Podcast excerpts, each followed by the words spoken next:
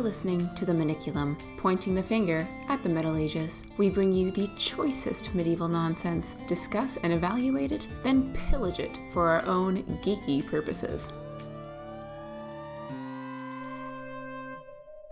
Hello, everyone. I'm back. It's Zoe, a professional game developer, and I'm here with my co host, as always, Mac, Hi. a PhD candidate at Purdue University.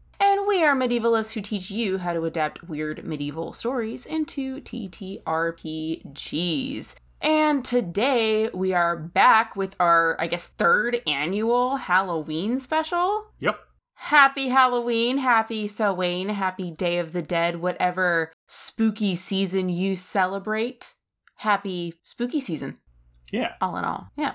But before we jump into today's stories, there's a few quick updates. First off, don't forget we have a fantastic growing Discord community. So do check out our Discord. Our links for that are down in the show notes or the description, wherever that is for you on your podcasting app. And we also have all of our regular other social media. So if you would prefer not to go on Discord, we also have Instagram, Twitter, X, whatever it's called now. We've got Tumblr. We've got. What else do we have? Twitter, Instagram. I think we still have Mastodon, although I just set that one up to mirror what we have on Twitter, and I'm not sure if that still works, so I may have to go back and check on that. We will check on that one, but that one's there. We should probably start a threads at some point. I don't know what the deal is with Twitter and social media for that now. yeah, I don't know. but- I've been I've been avoiding the Twitter clones. I don't. It's all wild. So anyway, we're still on former Twitter, Yeah, but I've been enjoying hanging out on Tumblr. That's where I'm most active these days. yeah. Oh, the Tumblr is great. Definitely check out the Tumblr. But yeah, we also have contact forms on our website. So if you don't like any of the above, we've got a website. So check out our website. That's there too. And you can email us. you can always email us. So we're available. We're here. But also, speaking of getting in contact with us, we had Quest Friends, the show, reach out, and we're doing a promo swap with them. So here goes. Hello, everyone. Happy Halloween. And in this season, we wanted to shout out our very special friends over at the Quest Friends podcast. For those of you who like Halloween and all things spooky, they are doing a Halloween special this year, so please do check them out. But first, what is Quest Friends? Well, what if the world of the dead was only a plane ride away? Quest Friends is an improvised supernatural comedy podcast where five best friends explore everyday life in the afterlife. From trash possum Pokemon to overdramatic noir mysteries to the honestly pitiful skeleton of Grigory Rasputin, listen as these friends play through absurd adventures inspired by cartoons like The Owl House and Gravity Falls. These characters are over the top, the comedy is good spirited, and the puns never, ever end. You can find more information about Quest Friends at questfriendspodcast.com, or you can start listening right away for free by searching Quest Friends with the exclamation point, don't forget about that, on your favorite podcasting app now. And this podcast is super fun, super light-hearted. They're an absolute joy to listen to. And a little bit more information Quest Friends uses the role playing system Under the Neighborhood. This is powered by the Apocalypse TTRPG system and is designed to emulate adventures from cartoons like Amphibia and the Owl House, Gravity Falls, things like that. It's super cool, and upcoming episodes include their Halloween special on October 30th. And this is a perfect time to get started listening to them because their next episode on November 13th is The Story So Far, and the following one is The Siren in the Dead City. So, if you want to go ahead and give them some love, you can check them out at questfriendspodcast.com or look them up, Quest Friends, with that exclamation point. Don't forget that. Alrighty, and with that, back to your regularly scheduled nonsense podcast. But anyway, this week we're back with our Halloween episode, and Mac, you have prepared a story for us tonight. I have prepared several stories. Ooh, okay. So, listeners may remember that last Halloween I collected a whole bunch of medieval stories about the undead for us to read. But I did so a bit overzealously, so we did not get through all of them. And You know us, listeners. I think we got through like two. oh, we got through several, but a lot of them were pretty short. Fair, fair. So, since we still had this stack of stories, I figured we should come back to it and do the rest, or at least more of them. Can't guarantee we'll finish this time either. All right. And listeners will remember who were there from last year. It was basically the undead, right? We covered zombies for the most part. Yeah, and some possessions.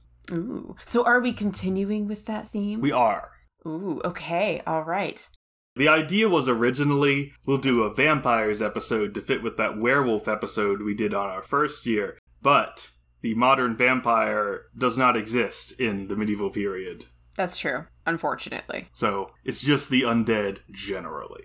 Yes. It's one of those things, vampires, where that really did kind of come about, or was at least brought into popularity through Bram Stoker's Dracula, and that was what, 1800s? So that was fairly late. That sounds right. Might have been 1700s. Let me check, because Stoker, believe it or not, was Irish. He was Irish, that is true. 1897, you are correct. There we go. It's a good good year for horror, really. Yeah. That turn of the century. Don't know why I keep thinking this book is older than it is. Dracula? Yeah. I think it probably because it's written in kind of that archaic style. Like it's it's written in pieces like here's a diary, here's a newspaper article, and then it kind of goes into actual prose. It might also be that I keep assuming that it's like roughly contemporaneous with Frankenstein, which it isn't. Oh, Frankenstein's late 18th century, Yeah, yeah. I think. Now I've got earlier. that. No, I'm um, doubting that. It's definitely earlier. 1818, apparently. Yeah, that's that's Okay, so it's almost 80 years, years old earlier. Yeah. So I'm thinking both of these are older than they are, which is which is on me. I mean, that's what I feel like we tend to do as medievalists. We look at a story and we're like, surely that's not the original. oh, it's set in the 18th century, but it's written Ah. in the 19th. Okay. Okay. That makes more sense. Yeah. Yeah. Okay. But anyway, modernisms aside. Right, yes. Undead. So, let's get to it. These are all from different sources, although there are a couple that I will go back to more than once. The one that we closed out on last year that I think our listeners may remember best because we spent some time comparing it to the characters from Supernatural Yep. was Yep. a story by the author William of Newburgh. Newburgh? Newburgh? However. And this next author is almost exactly contemporaneous with William of Newburgh. They are both born in the 1130s and lived to around the turn of the century. That's pretty early for a medieval text. Yeah. I mean, it's England, so this is post Old English period, but True. yeah, this is before like manuscript production really peaked. Yeah. Because when most people think of the medieval period, they're thinking 13, 1400s, like the rise of chivalry and knights and that sort of thing, the chivalric romances and da da da da da. This is before that. Yeah, and I think one of the reasons that we have that association is just because that's the period that most manuscripts are from, because that's, you know, they don't survive. And the first, like, half of the medieval period, there just weren't as many being written. True. Yep. Anyway, like I said, both 12th century, both British, not both English. William of Newburgh is from Yorkshire. Uh, Walter Map is from Wales, which was an independent sovereign nation at that time, not part of the United Kingdom, which is a later thing. Massive oversimplification of Welsh history there, but we are in fact talking about a period where Wales was largely unified and pretty independent, and you can look up the details on that on your own. We don't have time right now. Yep. And also, if I recall correctly, William of Newburgh took these different stories and wrote them down. Like he heard them. Yes. Because he said, like, oh, he got this from a monk who was there. Yes, right? exactly. So he collected them. So not all of them were like English English, even though this is an English text. Yes. Or Williams was. Right. But this one's Welsh. Kind of. The author's Welsh. The author's Welsh. Map was a member of the English court, however. He was one of Henry II's like courtiers, and near the end of his life he became Archdeacon of Oxford. What a title, Archdeacon. Yeah, that's good. We we need some of those. Like forget archfiend, forget lich. I want to be an archdeacon. I'm sure they still exist. That sounds like you're doing a campaign and you like fight the church and before you fight the pope, you have to fight the archdeacon. I mean, I think that's basically it. Like it's just a high level clerical position. As far as I can tell, it's just like right below a bishop. That makes sense. So Oxford here is not the university. This is like the actual town of Oxford. That's an excellent question. Probably. I can't imagine that Oxford University has an archdeacon. I mean, a lot of medieval universities were more or less run by the church. That's true too. They're all Christian institutions. Let's see. Um yeah, the Diocese of Oxford contains the whole town. Yeah. So that includes the university, but not it especially. Anyway, I got us off track with this archdeacon. Right, so back on track, back on track. It is alleged that Walter Map wrote quite prolifically, but his only surviving work is a collection of anecdotes known as the Courtier's Trifles. That's amazing. Definitely steal that for like a chocolate shop or something for your campaign. so here's a bit out of the Courtier's Trifles that's kind of a similar vibe as William of Newburgh, actually. This is chapter 27 concerning a certain marvel. Ooh, okay. The greatest marvel that I know happened in Wales. William Laudun, an English soldier, sturdy in his strength and of established courage, went to Gilbert Folio, Folio, whatever, at that time Bishop of Hereford, but now of London, and said to him, Master, I flee to thee for advice. A certain Welsh malefactor died in my house not long ago. Wait, how did you get into that situation, sir? You just, first of all, you're inviting malefactors to your house, and this guy happened to die in your house. Maybe he didn't realize he was a malefactor when he invited him in. Sketchy, but okay. Oh, I see. I know why he's a malefactor. Not long ago, comma, a non believer. Oh, oh, okay. Rip. After an interval of four nights, he hath never failed to return each night, and hath not ceased summoning forth, one by one and by name, all his fellow lodgers. As soon as they are summoned, they grow ill and die within three days, so that now only a few survive. okay, so he like this this guy shows up at his house mm-hmm. and invites a bunch of other people into the house, and over the course of three days, all of those people grow sick and die.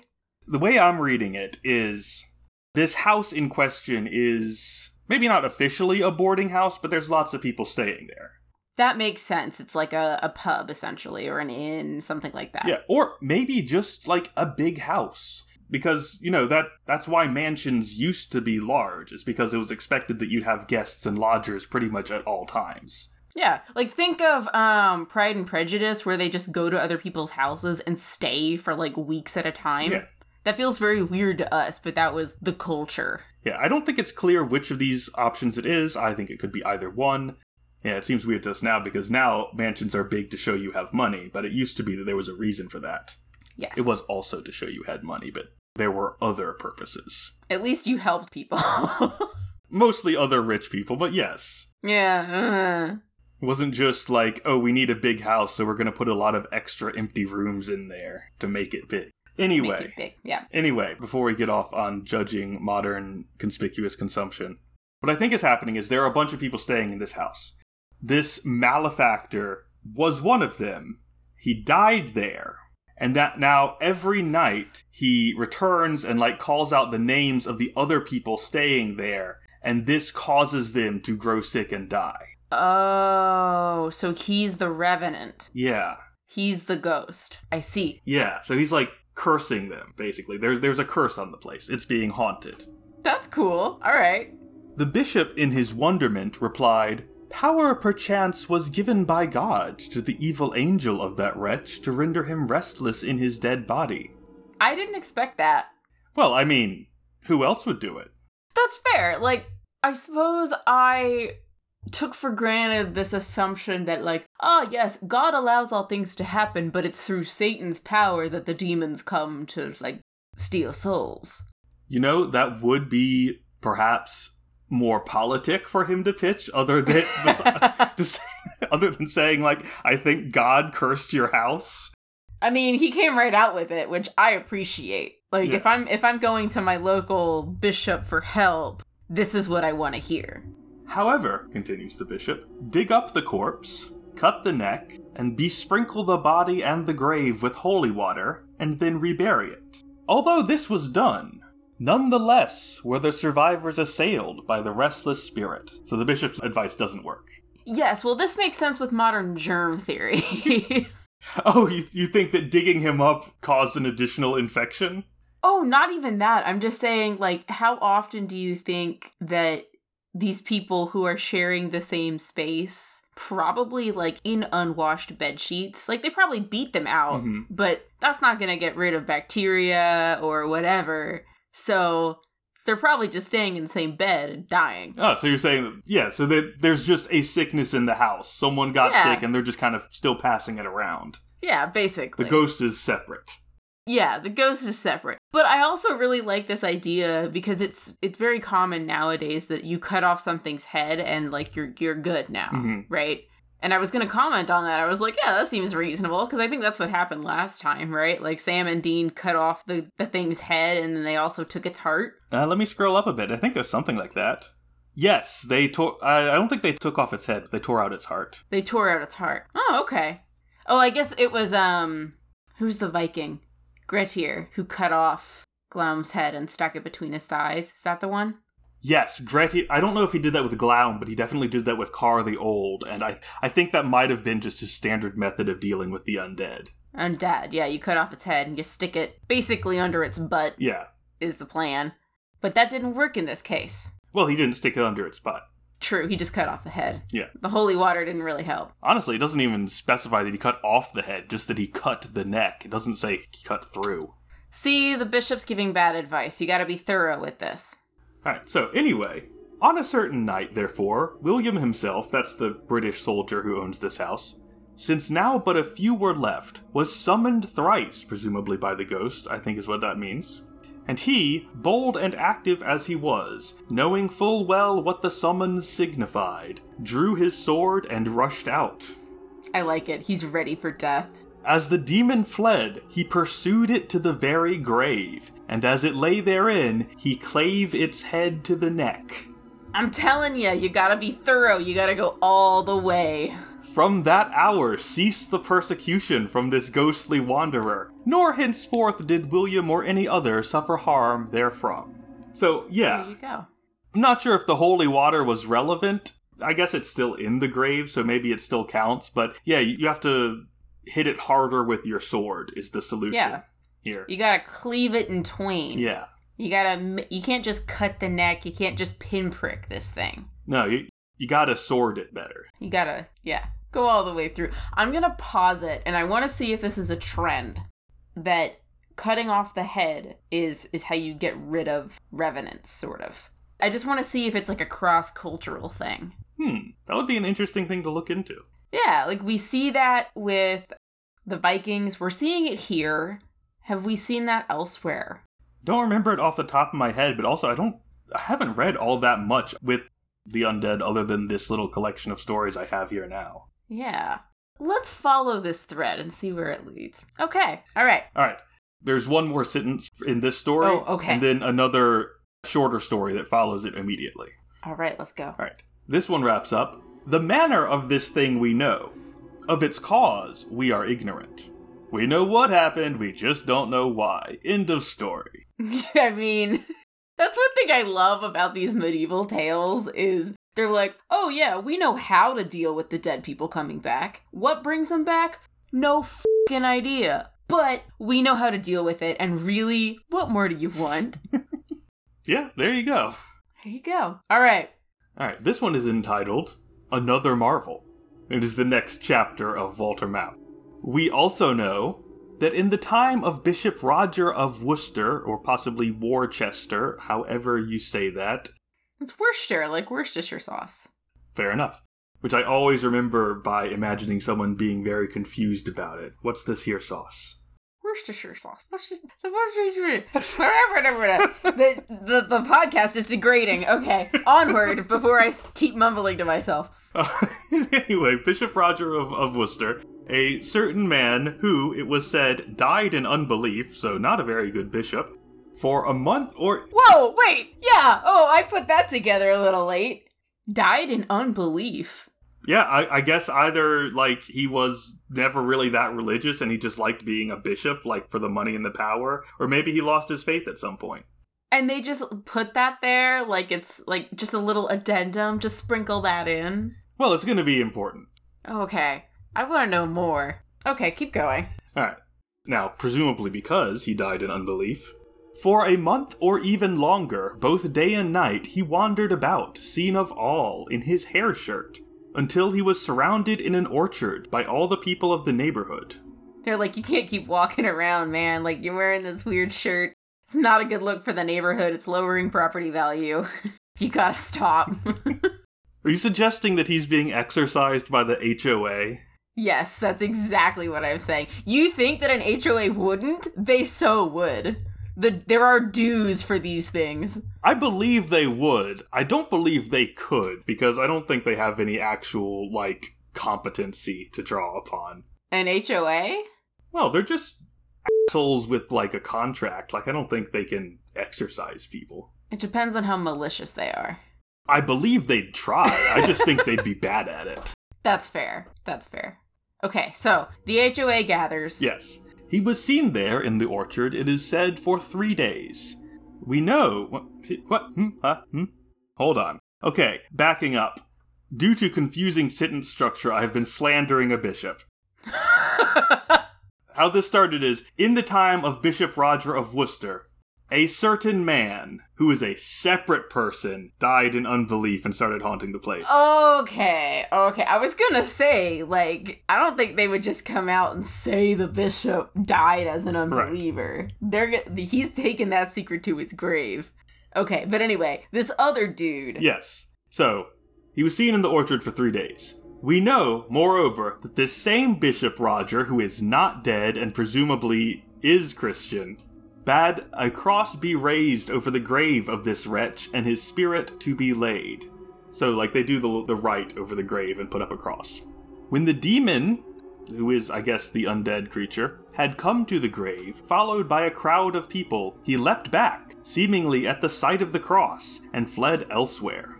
Ah, yes, because that is how unbelievers act when shown the cross. Well, maybe if they're, like, undead also. I suppose that that makes more sense, which is very characteristic of a vampire. Speaking of, Yeah.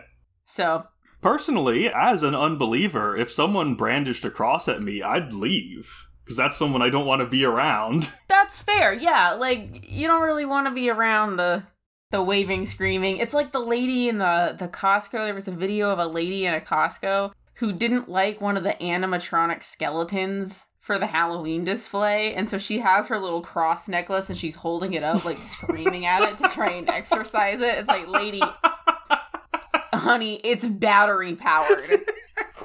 Did she come here from like the 1600s? I don't know. It's a but, like, machine! Do you not know what machines are?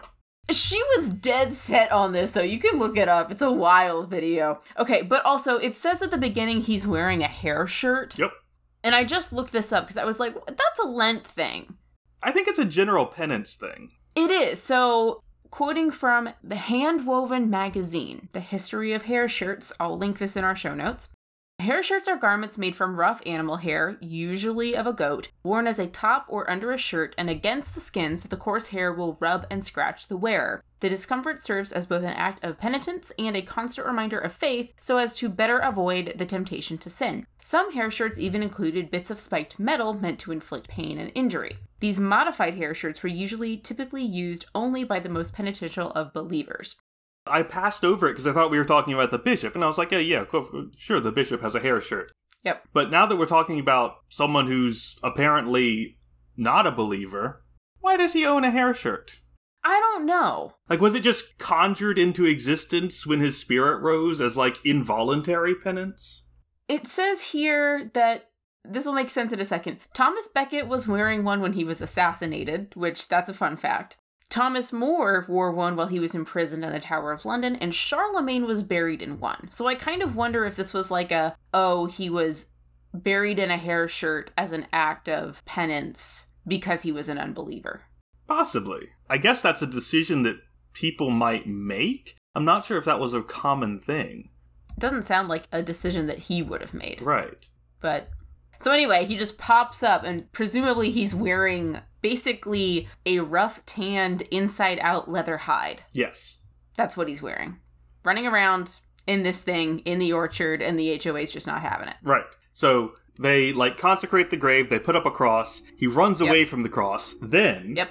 The people, acting upon wise advice, removed the cross, and the demon fell into the grave, covered himself with earth, and after the cross was raised again, lay in peace.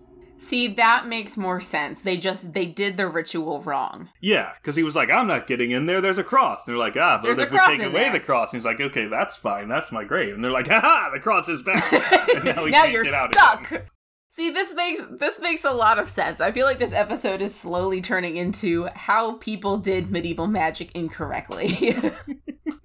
Cuz that's what's happening here. It happened incorrectly in our first story where he didn't cut off his head all the way the first time. Mhm. And now this time you can't put the cross in the place where you want the undead guy to go. Right.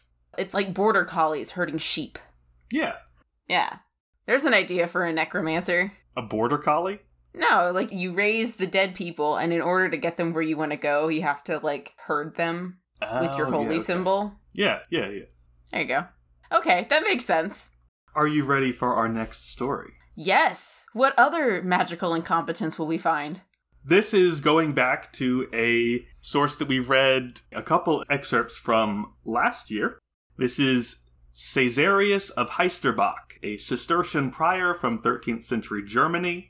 His book is called The Dialogue on Miracles, and it is a massive collection of religious exempla in the form of a dialogue between a monk and a novice.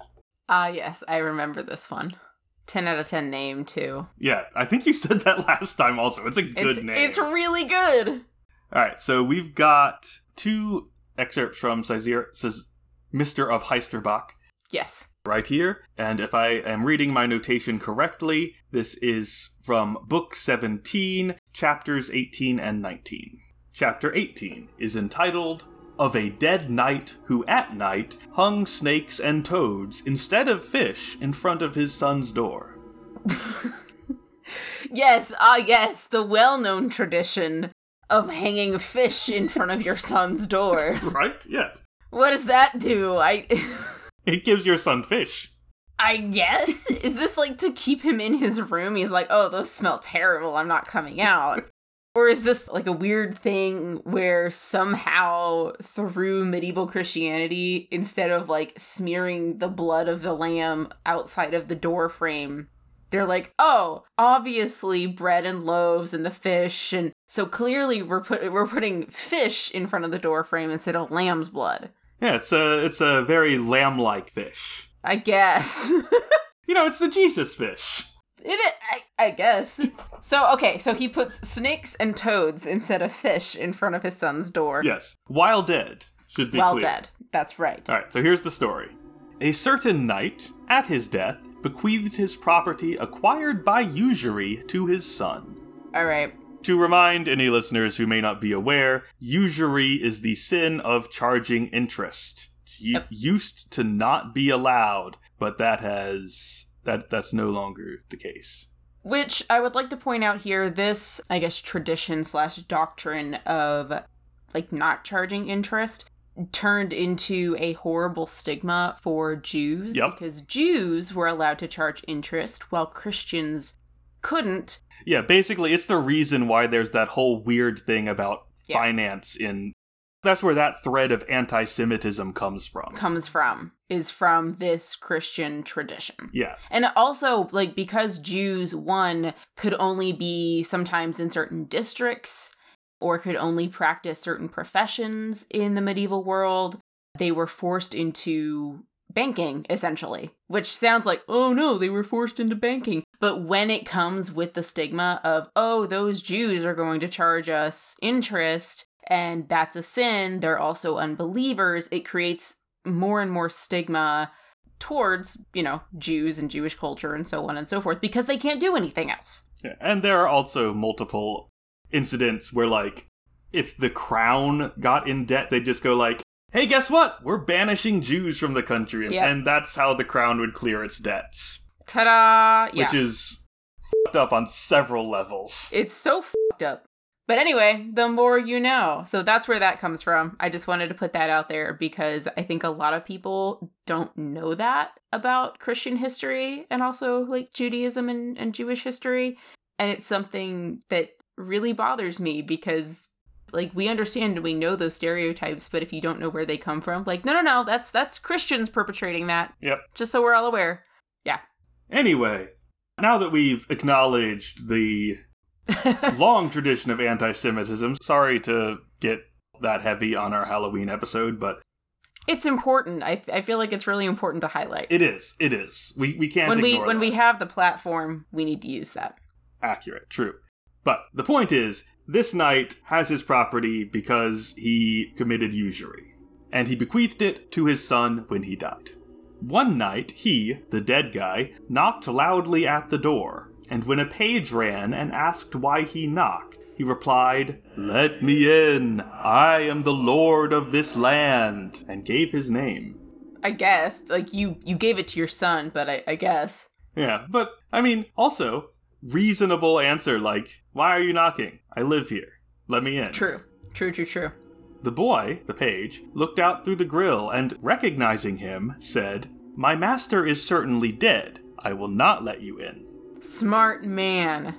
And when the dead man went on knocking, without any effect, at last he said, Take these fish on which I live to my son. Look you, I am hanging them on the door. Just like a, a delivery. Yeah, it's just like, I live on fish now. I'm bringing some to my son. I'm gonna put them on the door. I get that. That's that's that's kind. All right. In the morning, when they went out, they found in a sort of bundle a quantity of toads and snakes instead of the fish. I see. In fact, that is the food in hell, and it is cooked in the sulphurous flames. End of story. There's so many questions though. What do you mean that's the end? That's it. He said he was delivering fish, but they were toads and snakes because that's the kind of food you eat in hell. Well, I guess this is a morality lesson about usury. Apparently, I think the only reason that's mentioned is so there's a reason why he went to hell.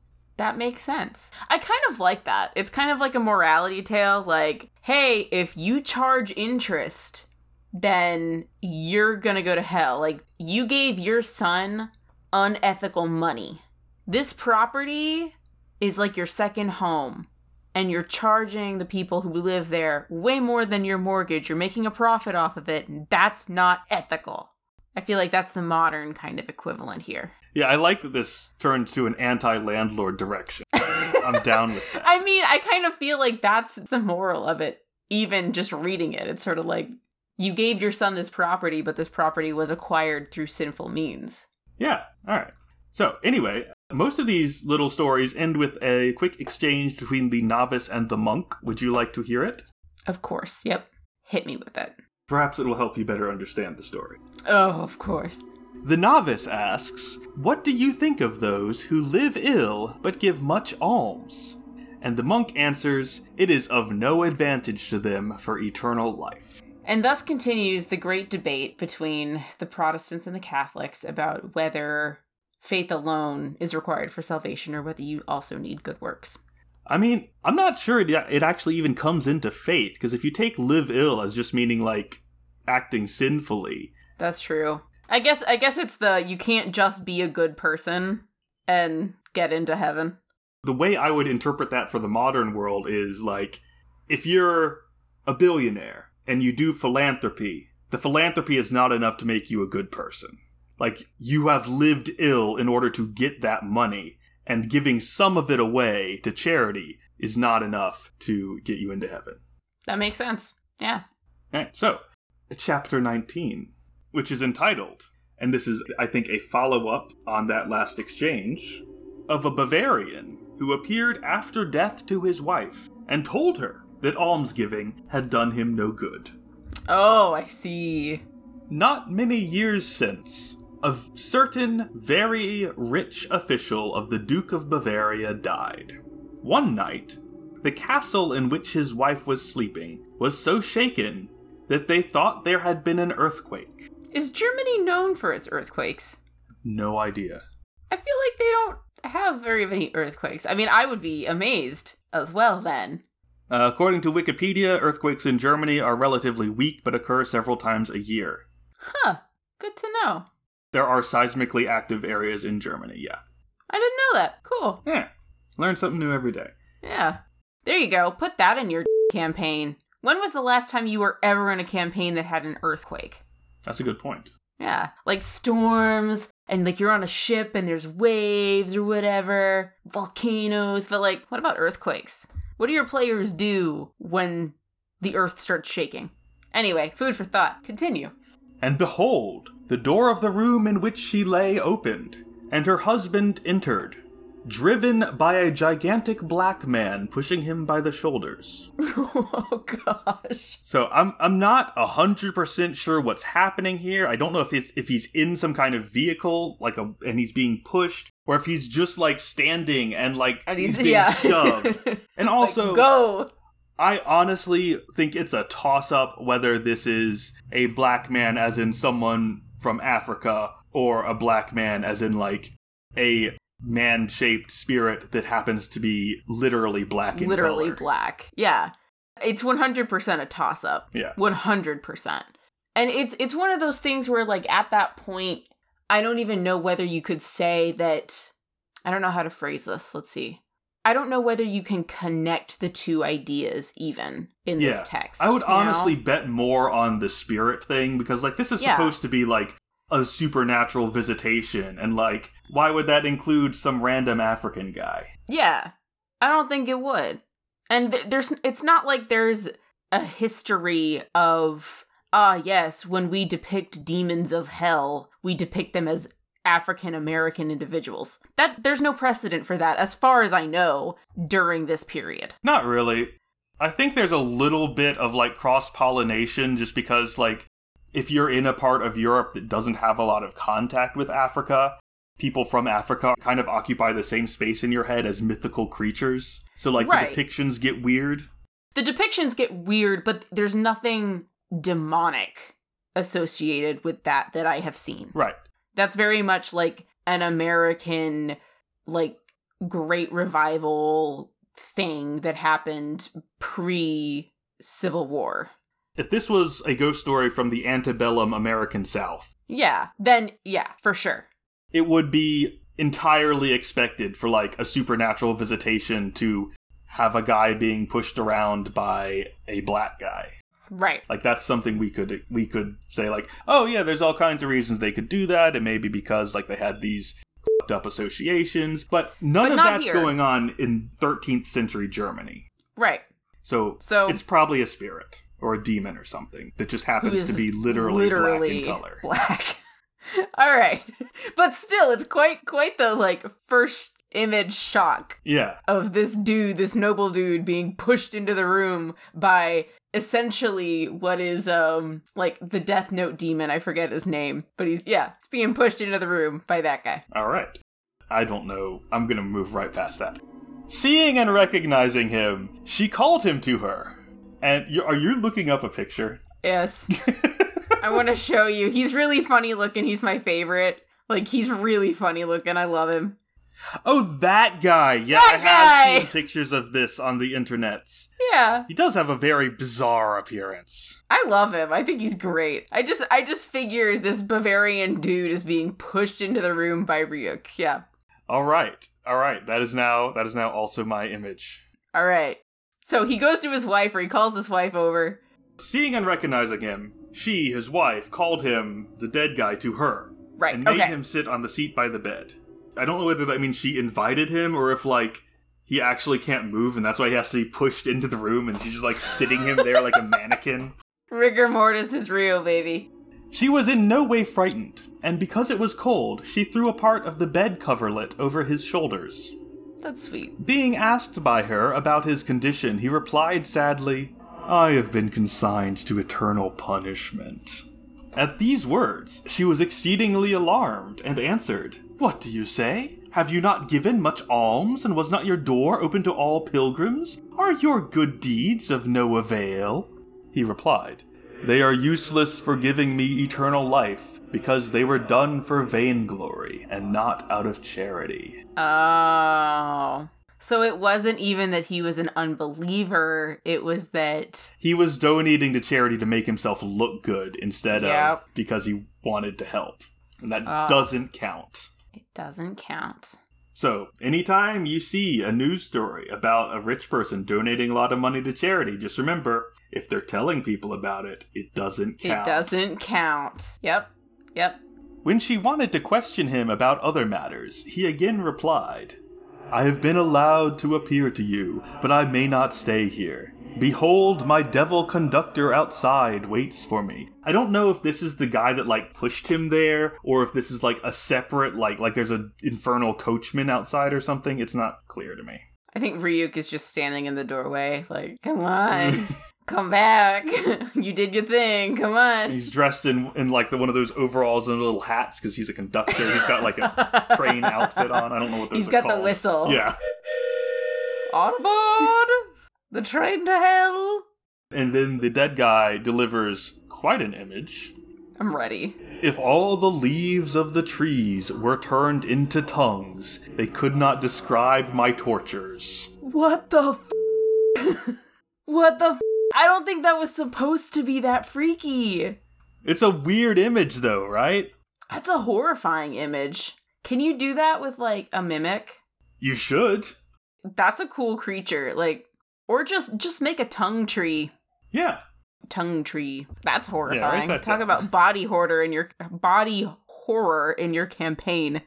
I would like to note that, of course, the reason that those tree tongues could not describe his tortures is because just because they have a tongue does not mean they have a voice box, and a tongue needs to be, have points of articulation to form like words. teeth and the mouth. Yeah. It's important. Tongues don't just generate sound. But Yeah. that is unnecessary nitpicking, and I'm trying to do that less after our Guigemar episode. Oh yes. When I when I It's spent the whole time talking about what kind of wood the boat was made of and missed the whole patriarchal violence theme. Still, I feel like there would be like weird, like tongue slapping sounds on the tree bark and the branches and the wind. Like, Yeah. All right, people who do conlangs. Figure out what phonemes are available for a tongue tree and design a language and get back to us. Ugh. That's so gross. If you can make a recording, I will send it to Zoe and make sure she listens. I'll listen to it live. oh my gosh. Happy Halloween, you fucks. All right. Okay. After this, he was called out and driven on, the whole castle being shaken at his departure as before, and his cries of woe long heard. Yeah, because they'd never seen a train before. Yeah. Or tongue trees. No, that was a metaphor. They're not really there. That was the metaphor.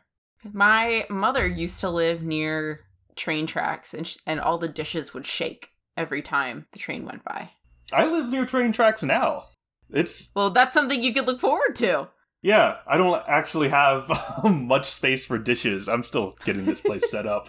I just moved like last month, but there is definitely train related vibrations Yep. in my dwelling place. So now it makes sense. Now that now the shaking makes sense. I like that what we took away from this story is the tongue tree and the conductor Yeah. rather than hey, if you do good deeds but are vain about it, they don't count. Yeah, I'm mostly sticking with the billionaire philanthropists are bullshit Yeah. like Yeah. takeaway. That's the best takeaway. My follow-up question is like what does the wife do about this? And why isn't she alarmed to have like maybe this isn't her first dead husband.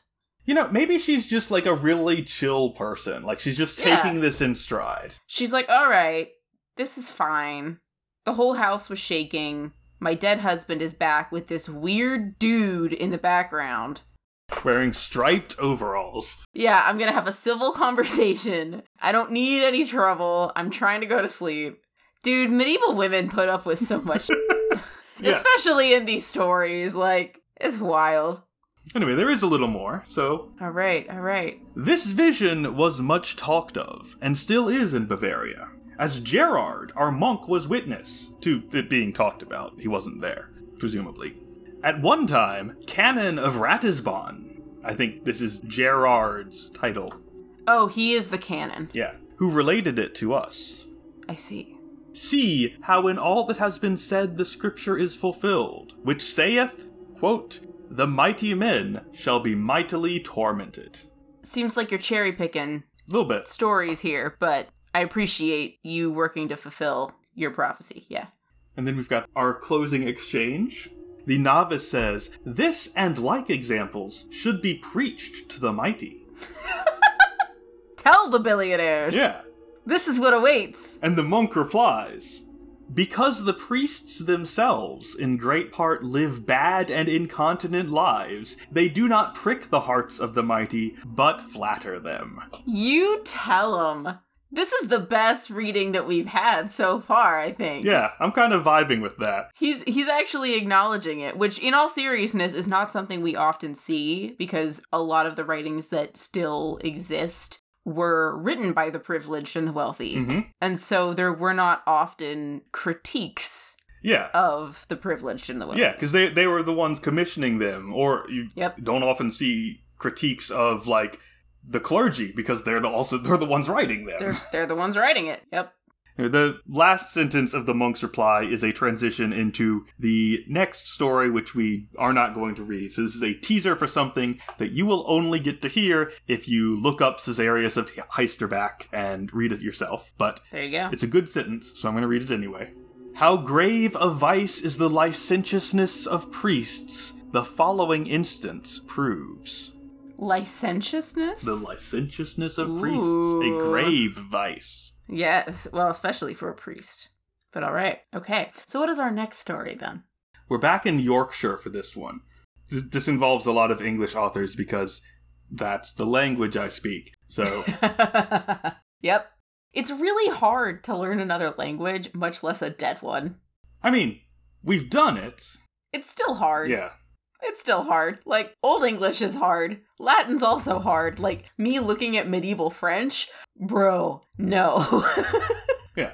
There's a lot of stuff that's written in, like, that's written by medieval German writers that has been translated into German hmm because that's who's interested in it. And I don't, I'd like to read it, but I don't speak German.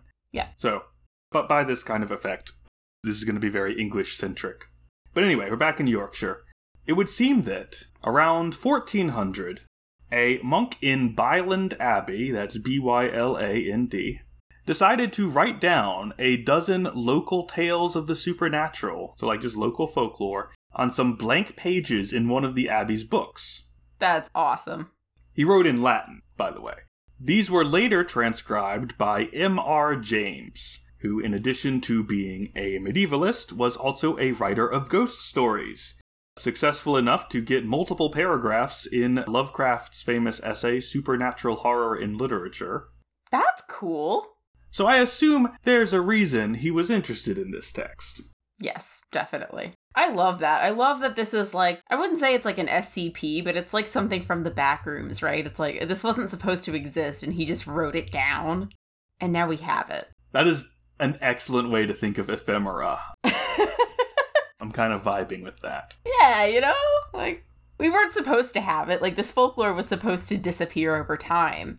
But we have it because this guy liked it and wrote it down. Yeah. However, M.R. James decided to just publish the Latin transcription and not an English translation for some reason. He's possibly just an asshole. I guess. I don't know why past me wrote that down. Maybe I was really annoyed with the fact that I had to. That you had to translate it? Well, I didn't have to translate it. Someone named A.J. Grant decided a few years later to, like, do a translation, but James didn't bother the first time around, so maybe I was just mad at him. Maybe I looked him up and decided he sounded like a dick. I don't know. Past me was happy calling him an asshole for some reason. Fair enough. It's also one of those things where medievalists at that time very much wanted to to be very prim and proper and be exclusive about these things. So they would keep it in Latin Yeah. so that if you didn't know Latin, you couldn't get the cool secret knowledge because it's a secret club, obviously. yeah. This is like over a hundred years ago. Yeah. Like I don't remember exactly when, but if Lovecraft's Lovecraft, writing yeah. about him, then he's over a hundred years ago. Mm, Google this quick. But it was and still is kind of one of those things where it's like, hey, you got to know the language to be in the club, Yeah. to be able to access these texts, which is so annoying. But at the same time, there is something to be said for reading the text in its original language. So Correct. I could go either way. Okay, so yeah, he he was born in the mid 19th century. So we're talking Yeah. late 19th, early 20th century. Yep. But anyway, someone did translate it. A fellow named AJ Grant. Thank you, AJ Grant. And now we're going to read one of them. All right. I'm ready. This is the 11th one. All of these have titles, which is nice. Like I don't know if all of the ones in this collection do, but all the all of the ones we've been reading have individual titles, which are always aesthetically Really nice. interesting. Uh, of course, they always are. Do you think that these are the original Latin titles, or is this something that James or Grant added? Based on the wording, I'm going to bet this is original. Bless. All right, let's go. Because the title of this is Concerning a wonderful work of God who calls things which are not as though they were things which are, and who can act when and how he wills, semicolon, and concerning a certain miracle. That is a medieval title. yeah, no, 100%. All right, so concerning this miracle. It has been handed down to memory that a certain man of Cleveland, presumably not the one in Ohio, called Richard Rowntree. you okay there? What a name! like, like Cleveland got me, but his name is Richard Rowntree, and that's a great name. It's not round like circular, it's R O W N. I assume it's from Rowan. Probably, but I still like it. It's got a good mouthfeel to it. That's not the word I'm looking for. It's got, I don't know. It's Got a good like tenor. It's got a good. Yeah. It feels good. It's got a certain zhuzh. yeah, a zhuzh. Anyway, this guy with the name left his wife great with child and went with many others to the tomb of St. James. I think it's a pilgrimage. He's not just like fucking off, but still like I was irresponsible. Say, yeah, all right. I mean, to be fair, you had to go on certain pilgrimages at different times of year. Like, I kind of get it, but also you couldn't have waited until like next year. Yeah, alright. Anyway, one night, these people passed the night in a wood near to the king's highway. Wherefore, one of the party kept watch for a part of the night against night fears. That's hyphenated. Night hyphen fears. And the others slept in safety. I like this. I feel like there's a lot you could do in a campaign with that. Like, oh yeah, set up watch for the night fears. Yeah. I'm sorry, the what? Not not like bandits, not kobolds, not go- goblins. The, no, no, no, the night fears. Uh, you're gonna elaborate on that, bud? Nope, Nope. nope. I love it. I think that it's best if like if they're traveling through an unfamiliar area and like the publican at the inn they're staying at is like, remember to set watch for the night fears, and like Yep. he's just incapable of explaining what that is. He's like the night fears, you know, the night fears. like, yeah, you know. Uh, don't you guys have that? I don't know what it is in your language, but yeah, the night fears. I think I that like would be it. fun. Yeah, roll insight to try and figure out what the f- that means. Good luck, DC 20. Anyway, the the guy on watch is on watch, and the others slept in safety. And it happened that in that part of the night in which the man we speak of was the guardian and night watchman, so when his shift comes up, Yep. he heard a great sound of people passing along the king's highway, and some rode sitting on horses and sheep and oxen. I'm not sure you can ride sheep, but go off. And some on other animals. And all the animals were those that had been given to the church when they died. Ooh, I like this. This is spooky. And at last he saw what seemed a small child wriggling along on the ground, wrapped in a stocking. I'm guessing this is like a miscarriage. Like an infant. Like I'm not we're not talking like, yeah, like a 7-year-old. No, we're talking like a miscarriage because that is what fits in a stocking. Mm-hmm. And he conjured him, the man calls to the child in the stocking, Child. and asked him who he was and why he thus wriggled along. Why did you pick that that one? I mean, it's it, it's the weirdest one. It's the spookiest one. Okay.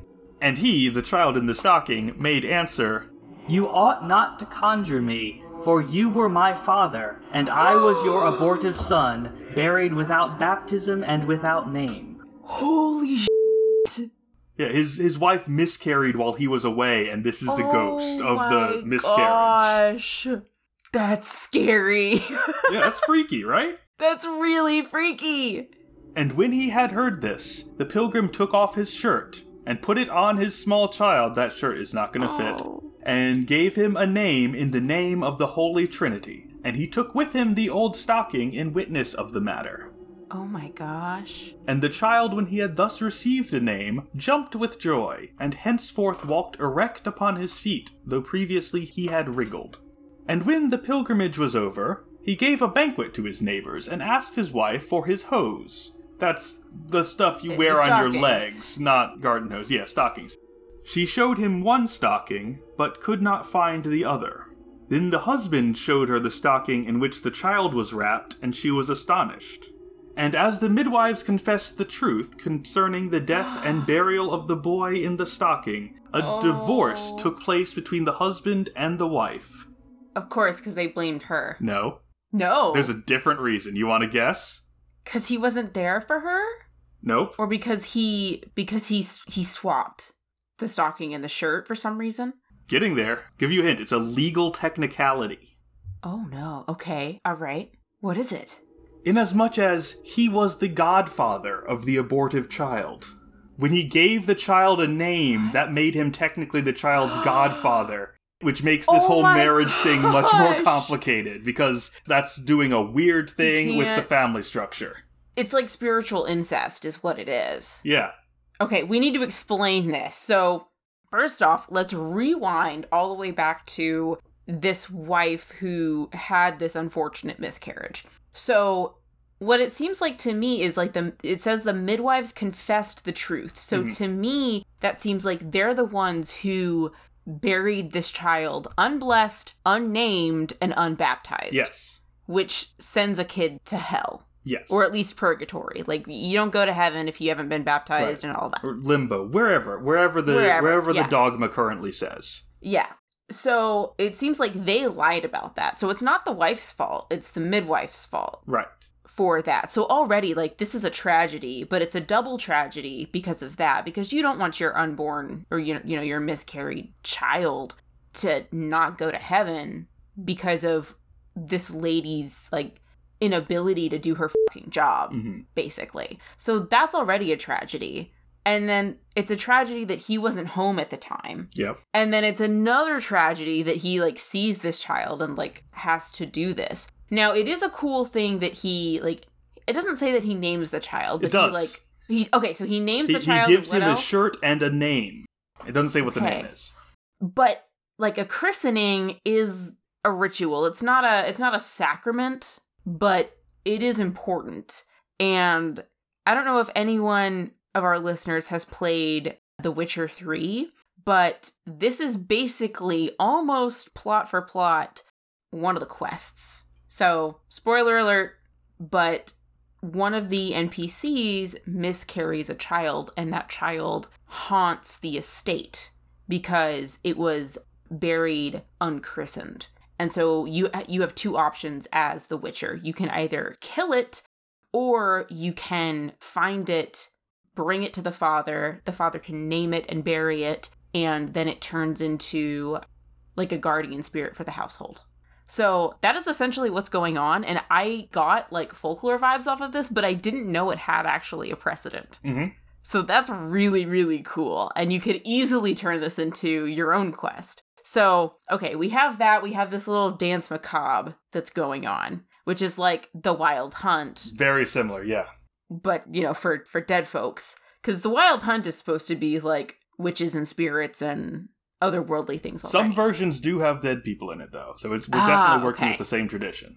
So you've got that. So like so many layers already. So cool. And then you get to this divorce. So explain what the divorce is again. All right, so by basically performing a quick and dirty christening on this child, he has become the child's godfather as well as its father, which is already confusing. Yep. It is not cool to be married to your child's godfather. That is technically incest, and therefore they had to divorce. Yep. And also, technically, you weren't supposed to be the same gender as your godchild. Really? Yeah, it's supposed to be an opposite gender thing. I did not know that. Yeah. So there might also be some like homosexual going on here, but yeah, it's like a spiritual incest thing to be the father and godfather of your kid. Yeah. I didn't know you could annul a marriage based on that. Well, there is a remaining sentence in this story that comments on this. Okay, let's go. The story ends with But I believe that this divorce was highly displeasing to God. it does not elaborate. It just says, I don't think that was the right thing to do. Wow. Really? But otherwise the kid wouldn't have Oh man. Well, I think This is so they're saying, like, heartbreaking. that's a weird technicality. You know, you shouldn't have split up over it. Okay, but here's the thing. I think that she's actually divorcing him because he wasn't there for the birth. Yeah, And le- legally, this is how she could do that. But she's like, you're a piece of shit. Like, I miscarried, you weren't there, and you're not supportive. yeah, now you're confronting me about it. Yeah. And he probably accused her of, like, how could you have done this? You didn't, you know, christen or bury our baby in a churchyard. You didn't baptize the kid. And she's like, what are you talking about? I was not in shape to do any of this stuff. Yeah. I was in bed. Yeah, that's the midwife's fault. Wow. I like this one. This is a good ghost story. Yeah. That's a spooky one. There's a lot that can be read into that end, and I honestly think that your reading is pretty plausible. Yeah, yeah. You could see it happening. Yeah. Interesting. All right. I think we have time for the next story, but not the one after that, so we're still going to have more left. All right. All right, so here's another from William of Newburgh, who is the guy we got the Sam and Dean story from last time. Yes. He's got good ones. This is his chapter 22, entitled Of the Prodigy of a Dead Man, who wandered about after burial. I believe prodigy in this case means just unusual event. Mm, got it. In these days, a wonderful event, just meaning strange. Full of wonder. Yeah, full of wonder. Yeah.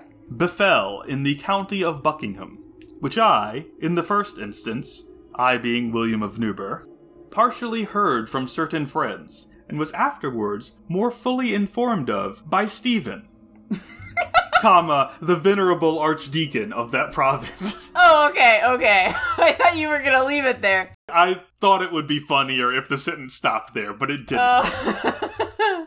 All right, so he heard this from friends, Yeah. but also the archdeacon. All right. I think the image he's trying to get here is like, yeah, I heard this from like rumors and stuff, but then I went and got it confirmed and told properly Yeah. to me by a reliable source, i.e., the archdeacon of the province where it happened. Of course, because a religious leader wouldn't lie. Right, no, never, never, never, never. No. So here's what happened A certain man died, and, according to custom, by the honorable exertion of his wife and kindred, was laid in the tomb on the eve of the Lord's Ascension. I think this is Easter weekend? Yep. On the following night, however, having entered the bed where his wife was reposing, he not only terrified her on awaking, but nearly crushed her by the insupportable weight of his body. He's on top of her? Is he trying to get some when he's dead? Possibly? Not clear. Maybe she like rolled over onto his side and he didn't expect her there. Or maybe, like, he just got in bed and went to sleep and then rolled over onto her and she woke Oh, up pinned no. under him and was like, What is going This is my dead husband. Yeah. I do want to point out that this is a theme that we've also seen in some of the Icelandic sagas, which is the undead are supernaturally heavy. Yes. Yep. I mean, that makes sense. I feel like an unconscious person feels heavier than when you're carrying a conscious person because a mm-hmm. conscious person could like help. But dead weight is dead weight is dead weight. Yeah. So, Anyway, so that happened. Then the next night also, he afflicted the astonished woman in the same manner, who, frightened at the danger, as the struggle of the third night grew near, took care to remain awake herself and surround herself with watchful companions. I would too. Yeah, good call. I'm surprised she didn't do this on the second night, but okay. She's like, oh, like if he came back the first night, that was just a fluke. Yeah, maybe Now she thought it was just a one-time thing. It was like that Yeah. was messed up, but you know it's over. And then now he came he back knows again. to stay in his grave. Okay. Anyway, Still, the dead man came, but being repulsed by the shouts of the watchers and seeing that he was prevented from doing mischief, he departed. That makes me think he was trying to get some. Yeah, that's how I read that too. Yeah. Yeah, especially because it's also signified by struggle, hmm which yeah, I wouldn't I wouldn't wanna yeah, no. Absolutely not. Whoa, no, I I think it might not be sexual because the next sentence is Thus driven off from his wife, he harassed in a similar manner his own brothers. I don't know. I don't know. Like, I think you can still read it either way. but so he's harassing people now. I think it just means like he's bothering them by like getting in bed. Yeah, he's just trying to go to sleep, man. Look, the coffin's not that comfortable. He misses the covers. I get it. Anyway, he, he harassed in a similar manner his own brothers who were dwelling in the same street, but they, following the cautious example of the woman, passed the nights in wakefulness with their companions, ready to meet and repel the expected danger. He's like, my wife kicked me out again. Yeah, can I stay with you? no! No! You're dead. He appeared, notwithstanding, as if with the hope of surprising them should they be overcome with drowsiness. But being repelled by the carefulness and valor of the watchers, he rioted among the animals, both indoors and out of doors, as their wildness and unwanted movements testified. So they don't even want him. Yeah, I think it means like he's running around and just like upsetting the livestock, and they're like, He's like, I don't know what to do anymore. Yeah, and they're like, oh, look at those uh, wild and unwanted movements. Something is bothering those cows. It's my brother again. It's my brother, of course, yes. Having thus become a like serious nuisance to his friends and neighbors, he imposed upon all the same necessity for nocturnal watchfulness. And in that very street, a general watch was kept in every house, each being fearful of his approach unawares. After having for some time rioted in this manner during the night time alone, at this point he's just running around like screaming and bothering the animals and causing trouble because no I one will let him into their like house. Like, no, I love how in all of these stories, like, it's very rare that the undead are actually causing harm. hmm They're just kind of public nuisances that can be dealt with through legal means or just kind of by like standing there and or shouting. Yeah, like there's not a lot of like undead hunting the living. Yeah, they're not they're not doing anything. They're just being really annoying. Yeah, Yeah. They're like drunk frat bros at 3 a.m. yeah, Probably less predatory than that. yeah. I think the last William of Newburgh story did have the undead be spreading disease through the town. Right. Theoretically, Yeah, also something done by drunken frat bros. True. Yeah, the the last one he was an actual like harm because he was spreading disease and he was causing problems. People were dying. Mhm. But in this one, like all of these stories, it's just kind of like, hey, I'm here to let you know I didn't do good in life. Now I'm in hell. Or it's like, hi, I'm back. Yeah. And I'm in my hair shirt and I'm hanging out in town. And everyone's like, you need to go. You're done. Yeah, I think the only one today where the undead cause actual harm is that first one with the Welsh ghost. Yeah. Like everything else is pretty pretty mundane. Yeah. Anyway, where were we? Ah, yes. After having for some time rioted in this manner during the night time alone, he began to wander abroad in daylight. Formidable indeed to all, but visible only to a few. Ooh. See, this is also another trend that the undead in these stories, or ghosts even in these stories, are only out during the night for a while and then they also appear during the daytime. Yeah, it seems to be more of a preference than a requirement. Yeah. Yeah. That's interesting though. It's cool. For oftentimes, on his encountering a number of persons, he would appear to one or two only, though at the same time his presence was not concealed from the rest. I think what that means is that the whole group can tell there's something there, but only a couple can actually see him. That makes sense. It's it's like the legends of somebody having like seventh sight or like the second sight to Mhm. be able to see like fairies and boggarts and whatever. Yeah, Yeah. So I guess some people are, you know, have this ability and others don't. right. Or as Terry Pratchett would have it, the first sight, which is seeing what's actually there and not second guessing it. Yep. Beautiful. Oh, I love Terry Pratchett. Very good. Yep. 10 out of 10. Recommend. Yeah, everyone should read Terry Pratchett, Discworld, and his earlier work. I really liked A Hatful of Sky. That is a good one. All right. Anyway. Anyway, So what are they what are they doing with this dude? well, let's find out. At length, the inhabitants, alarmed beyond measure, thought it advisable to seek counsel of the church, and they detailed the whole affair with tearful lamentation to the above mentioned archdeacon at a meeting of the clergy over which he was solemnly presiding. I like to think this was unscheduled, like he was in a meeting, they just burst in with tearful lamentation and explained everything. Like this dude just won't stop, man. And then two brothers came to town I know, right? It feels very similar. in a Chevy Impala. All right. Whereupon he, the archdeacon, I believe, immediately intimated in writing the whole circumstances of the case to the venerable Bishop of Lincoln, who was then resident in London, Passing it on the chain. whose opinion and judgment on so. Oh, that's an interesting word. It's unwanted, but that's W O N T. Oh. So, like the I'm so opposite of something that is want to happen. This is something that is not want to happen. It's Unprecedented. unusual. Yeah. That's great. Yeah. Unwanted a matter. Yes. I think it's good. Whose opinion on and judgment on so unwanted a matter he was very properly of opinion should be waited for.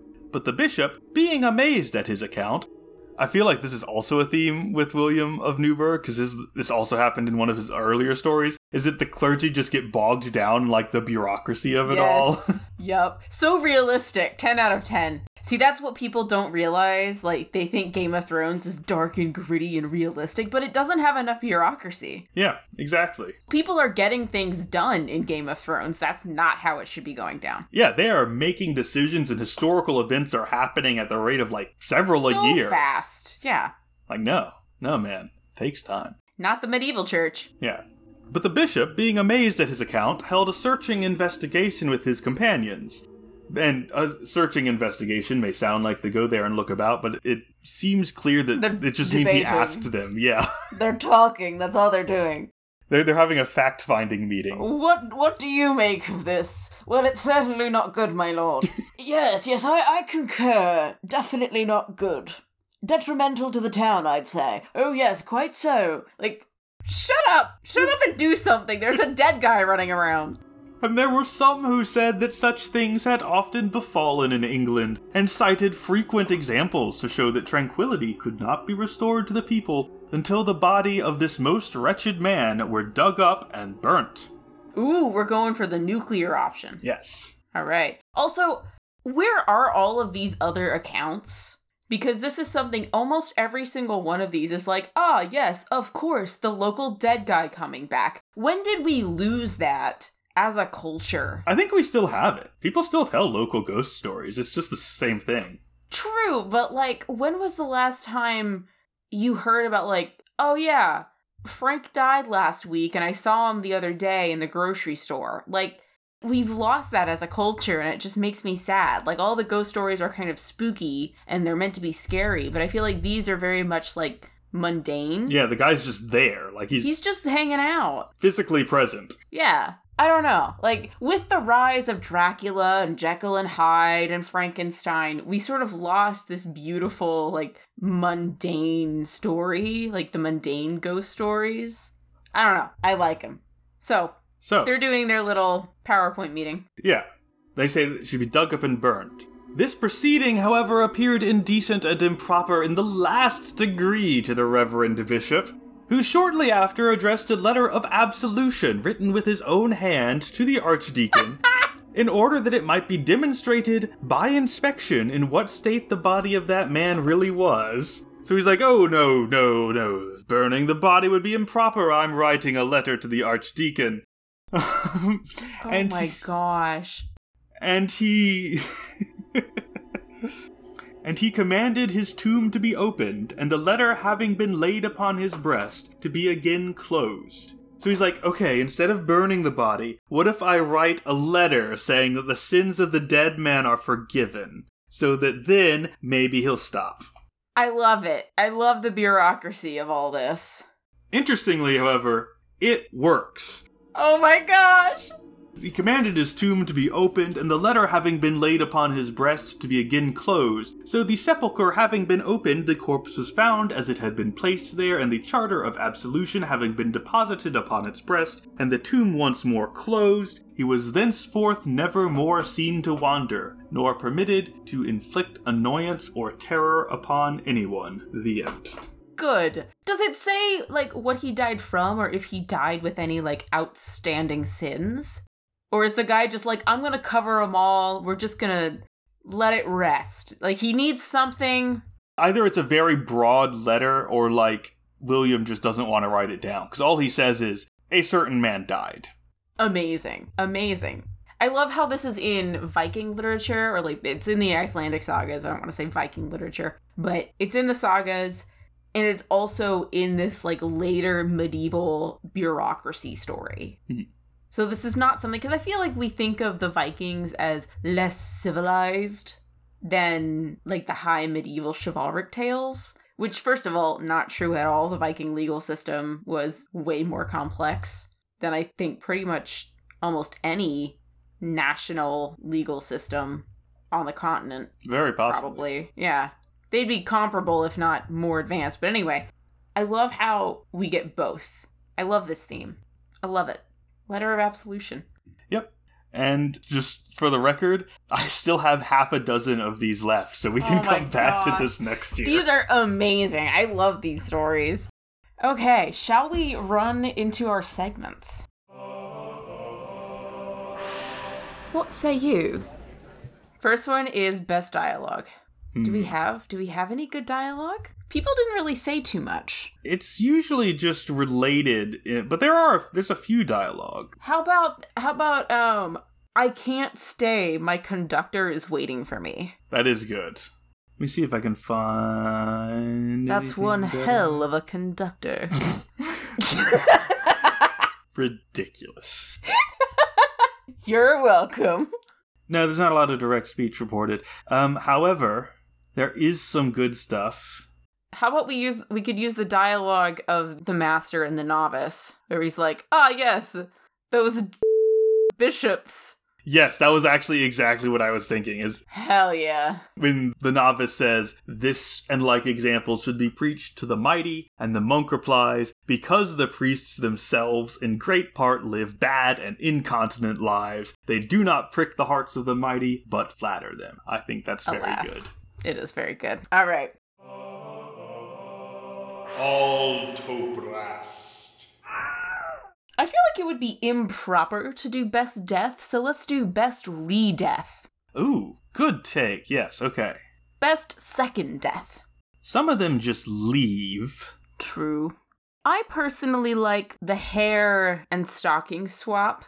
I feel like usually we pick funny ones, but this one to me is really heartfelt Yeah. because this child is being embraced by a family that he never got to know.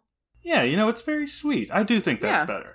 That's a good one. Yeah. The only other noticeable one is the sword, but we're like, we got lots of people chopping heads. Like, this is Yeah, yeah, the shirt and name is a standout. yeah, definitely. Bestiary. Mythical critter? Did that thing in The Witcher have a name? Yes. Because whatever it's called, this is one of those. Yeah, hang on. They probably didn't call it the same thing because I think The Witcher draws mostly on Central and Eastern European. Yes. Well, this But I, I assume it's a similar concept. it, it it's a rather brutal name. In The Witcher, it's called a botchling Hmm. because it is a botched pregnancy. I'm not certain whether or not that is a histo- Oh, hold on. I don't think it is at all. Okay, apparently, however, the original word from Slavic mythology is hold on, I'm I'm looking at the IPA and trying to like make this work. Paranyets. Future Mac here. I took a little bit to practice the unfamiliar phonemes, and I think Poronyech is closer than what I was able to do on the fly. Is the Ah, best I can get there. It's spelled P O R O in with an acute accent I E C. yes. Or from Old Norse, the Myling or Mealing, M Y L I N G. Future Mac again, that one's going to be something like Mewling. Yeah. So whatever the I guess Northern English equivalent of this, which might well be Mealing, Mm-hmm. is this. Well, there you go. Cool. Yeah, botchling is a it's a pretty brutal word for it. It's possible that's a direct translation. I don't know what Poroniec. Means. I don't yeah. know the etymology. For Myling, there's also Norwegian utburd, which has a double meaning for outborn or extra burden, or yeah, unborn.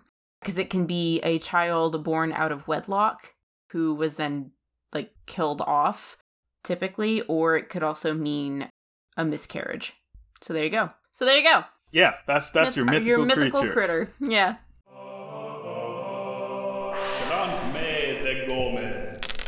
Using things in a D&D game. There's a lot here. I wrote down a bunch.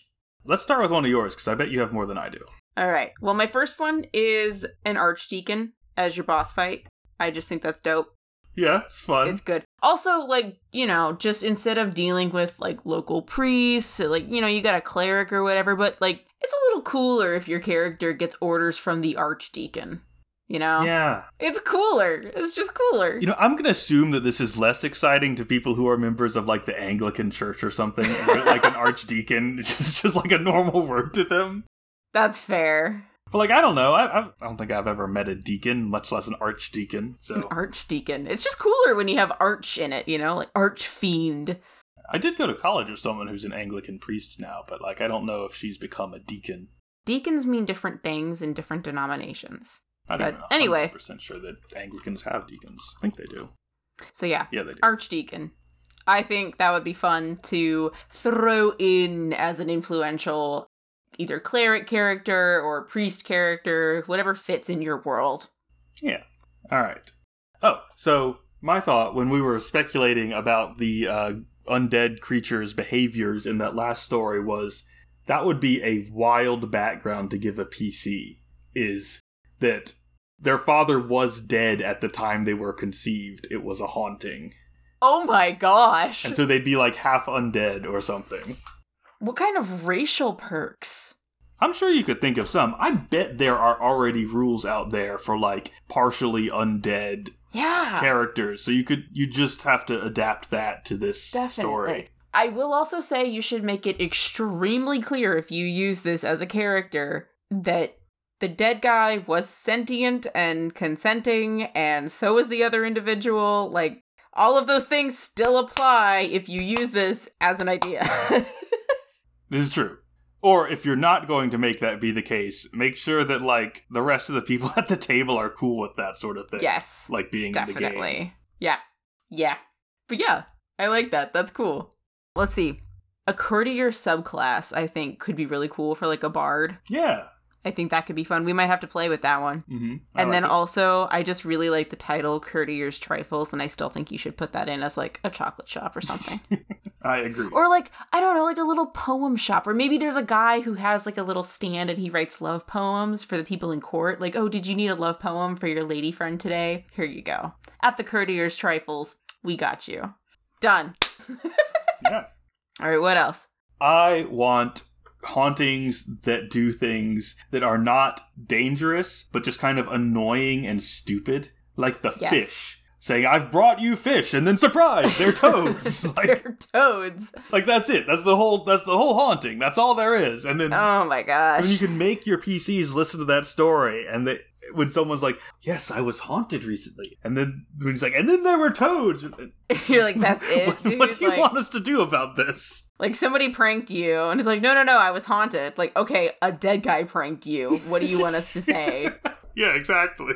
I think that's a really good quest for low level players, though.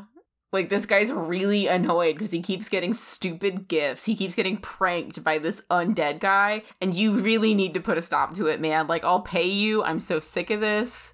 Like it's like the opposite of porch pirates. He keeps giving me toads, and I'm sick of it. I'm done. It's a Yeah. good low level quest. Yeah, that would be fun. I think Malefactor has a lot of potential, either as a class or a title or an enemy or something. I know that I'm already using that in like my creative works as somebody who does the wrong sort of magic. That's how I use it. Ah, Okay. Yeah. Or if you're like a magic criminal, like you're not just a criminal, you're a malefactor. So that that's how I use it in my works.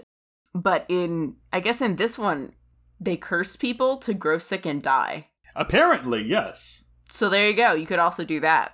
An undead guy who curses people, which I also think was a it's a really good quest idea. Like your players show up at a house, Mhm. at like a, a tavern, an inn, whatever, and either NPCs around them keep getting sick, or one of the player characters at night like roll for what bedroom you get, and then that character gets cursed. Yeah.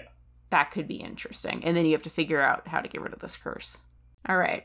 I think it would be interesting to have an NPC, or this actually might work better if you're writing fiction rather than playing a game, so uh, possibly just a character who tells these little sermons and stories and anecdotes and exempla, and then they always end in a moral that is either a complete non sequitur or focuses on absolutely the wrong thing and does not help you at all.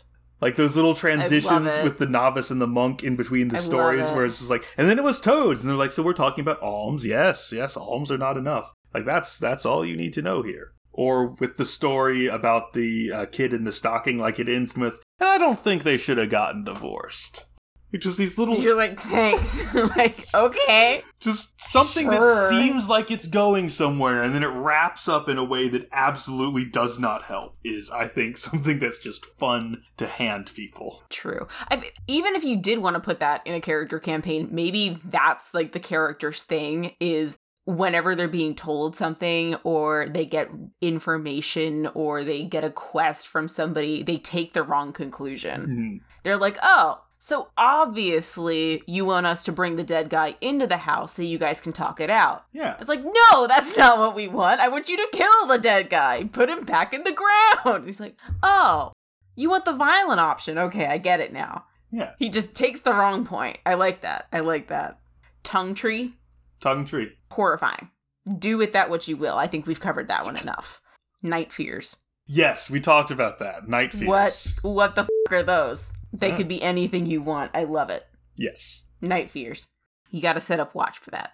I also think that more campaigns should incorporate church bureaucracy being like just ridiculously complex and slow moving 100%. and involve conclusions like yes digging up and burning the body would work but that would be improper yes, that's not okay. That's not we're having little fact finding committees where they just sit around and talk to each other so annoying.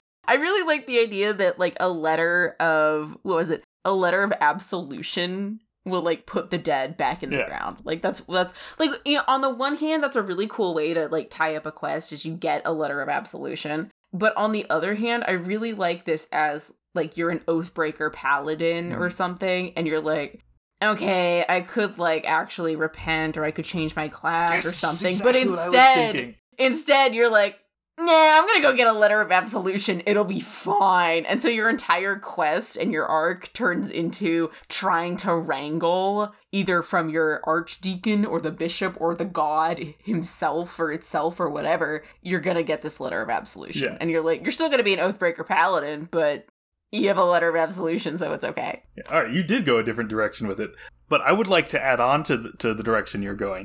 This would be a great villain for a campaign. Is like a powerful paladin or cleric or something whose church deals pretty freely in indulgences, so that no matter what they do, like they're fine. They never fall. They never lose their power. I love that. They're just bribing God, and like I love that actually.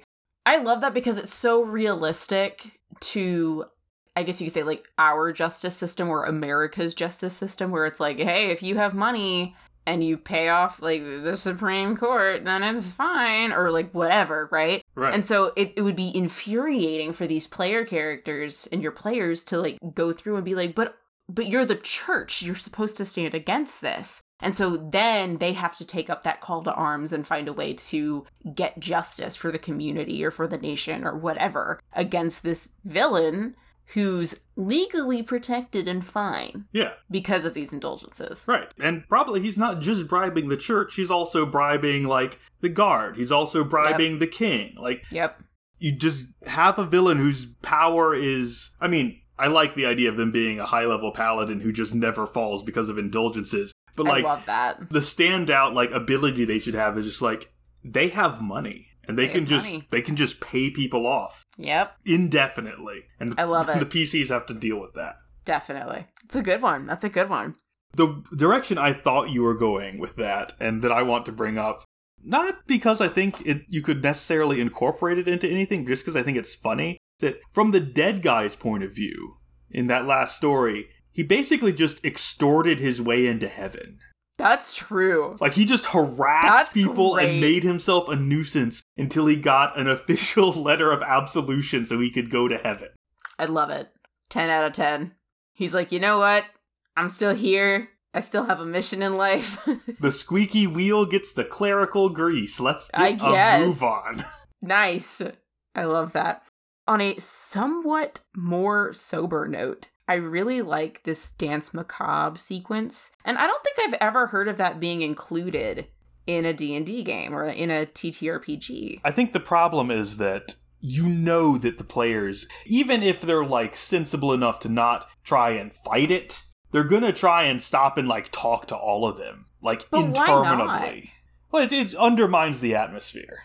Eh, maybe, but then you could make it more like a, you know, like a Dante in Mhm. hell thing where basically he just goes around and talks to everybody on the different layers of hell. And so maybe like this could be a really great quest opening. Like all of us were killed by this one dude and we're trying to get justice. We don't know how to get justice, so we're just wandering around until we get justice. Yeah, that's something. You know, or you could tie it into a player character's backstory and then it's like, no, no, no, guys, we can't fight this because my wife is there. What is my wife doing on the back of this dying horse? Like, what's up with that? There you go. I see. I was that. That's the solution because I was thinking Yeah. like if you just say there's a procession of undead, like the cleric's gonna turn them, or like they're Yeah, go- they're oh, gonna sure. start preparing spells or something. Like they're You need a they're, good they're hook. gearing up for combat, so you have to have like a Yep. reason to give them. That like, guys, this is not a combat encounter. Yep. Their favorite, most beloved NPC is in that procession. And that's how they figure out that, like, the town has been raised. Mm, that's good. You know? There's, I think there's a lot of different ways you can do that to signal that it's not a combat encounter. But I don't know. I think, I think that could be really fun to tie in. There you go. I, that's, that's all the ones that I had. That's a lot. That's all I've got too. we got a lot. Yeah. All right. Our next one. How many ages hence shall this our lofty scene be acted over? Echoes in modern culture. I actually have one for this, which was one, the King's Highway, which we do see in Game of Thrones. Right. Which is a, a real thing. Highway just used to mean like the the like official road. Yep. And then also like setting watch because this is something that we do routinely in like D&D games and TTRPGs like okay you you go on the road the king's road and then you set up watch and you set a camp and you do you do that whole thing but it's fun to actually see that there is like a medieval precedent for this Yeah, I do like they have a rotating watch system just like the one you'd see in D&D. Yeah, exactly. Because I was like, I kind of figured, like, okay, yeah, sure, but like, how common was that? Well, only in Yorkshire where there are night fears. I guess. But hey, it's so- I I don't know. I think it's really fun to have that precedent. So there you go. If you didn't know it was a real thing, now you know. There's also, of course, as we've pointed out like twice now, Witcher 3. Yes, Witcher three. We have we have talked about that. Good call. We've already covered it, but I had to mention it because it does belong in this category. True. Yes, it does.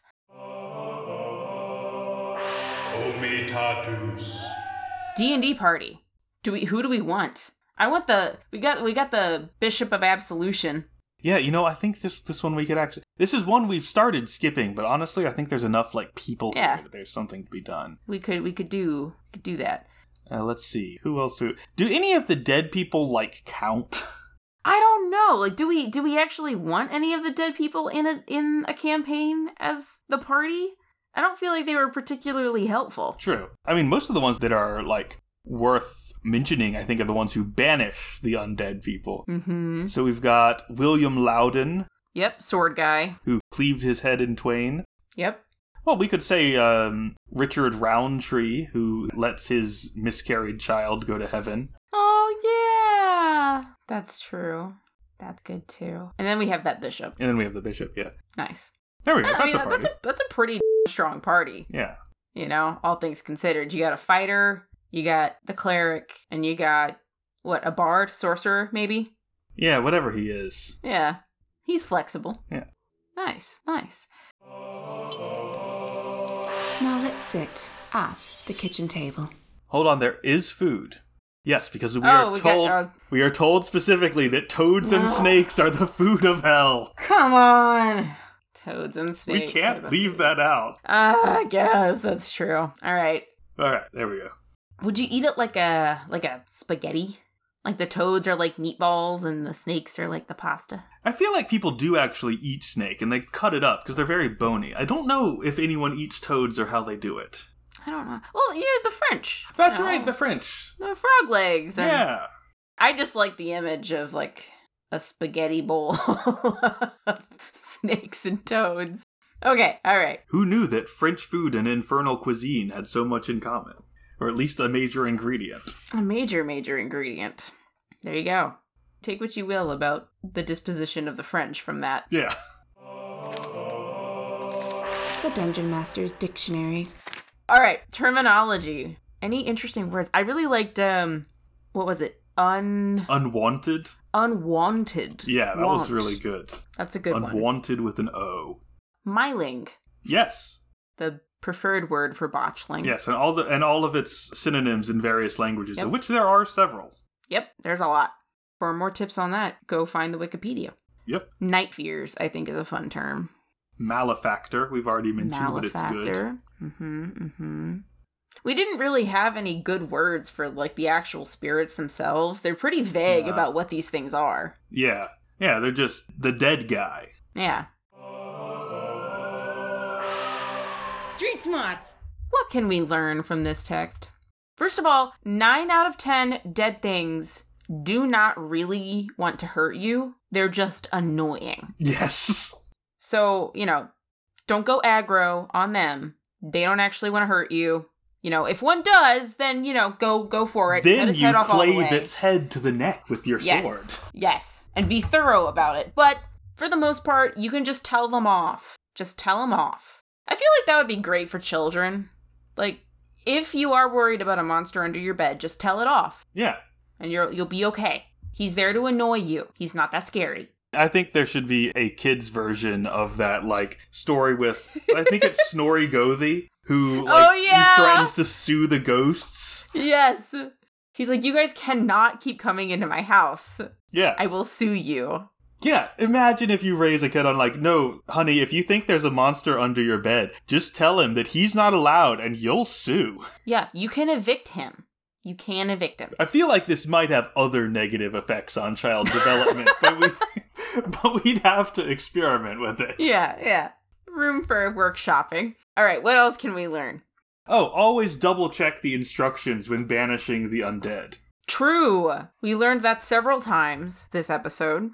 How about don't christen kids willy nilly? You could learn that it's your kid. That's true. That can cause trouble. You you gotta you gotta trouble. double check unless it's an emergency, I guess. Which I think technically this one was. This one was, yeah. But still, you know, you gotta be careful. That can cause legal issues with mm-hmm. your marriages. Your spouse. Yeah. If your dead father says he's hanging fish at your door, don't trust him. They're snakes and They're toads. snakes.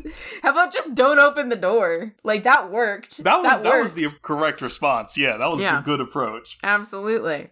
And also, yeah, don't brag about your good deeds. Yeah. Philanthropy can't make you a good person if that's the reason you're doing it. Yep. It has to be out of the goodness of your heart or it doesn't count. Or it doesn't count. Yeah. That said, like, you know, find some fundraisers or like if you're doing one of those like, hey, I'm I don't know, like running a 5k for charity, like yeah, like yeah, do those. Just make sure you're doing it for the right reason. Yeah. I think that's that's what I've got. Anything else? Oh, yes, of course. You can bully your way into heaven by harassing your neighbors until Yeah. they until they Yeah. exorcise you or absolve you. It's a pretty damn good one. I feel like results may vary. Yes. They could they could do the cross thing. They could chop your head, but they might or bur- They or dig you up and burn you, but they might just forgive your sins so you can Yeah. leave. 50-50, you know. Try it at your own risk. There you go. Best moment. What is the best moment? For me, it's a toss up between the letter of absolution because that's just really funny. Like that Mhm. whole story is really funny. And then it's between that and the myling. Yeah, you know, I think that one really does stand out. It yeah.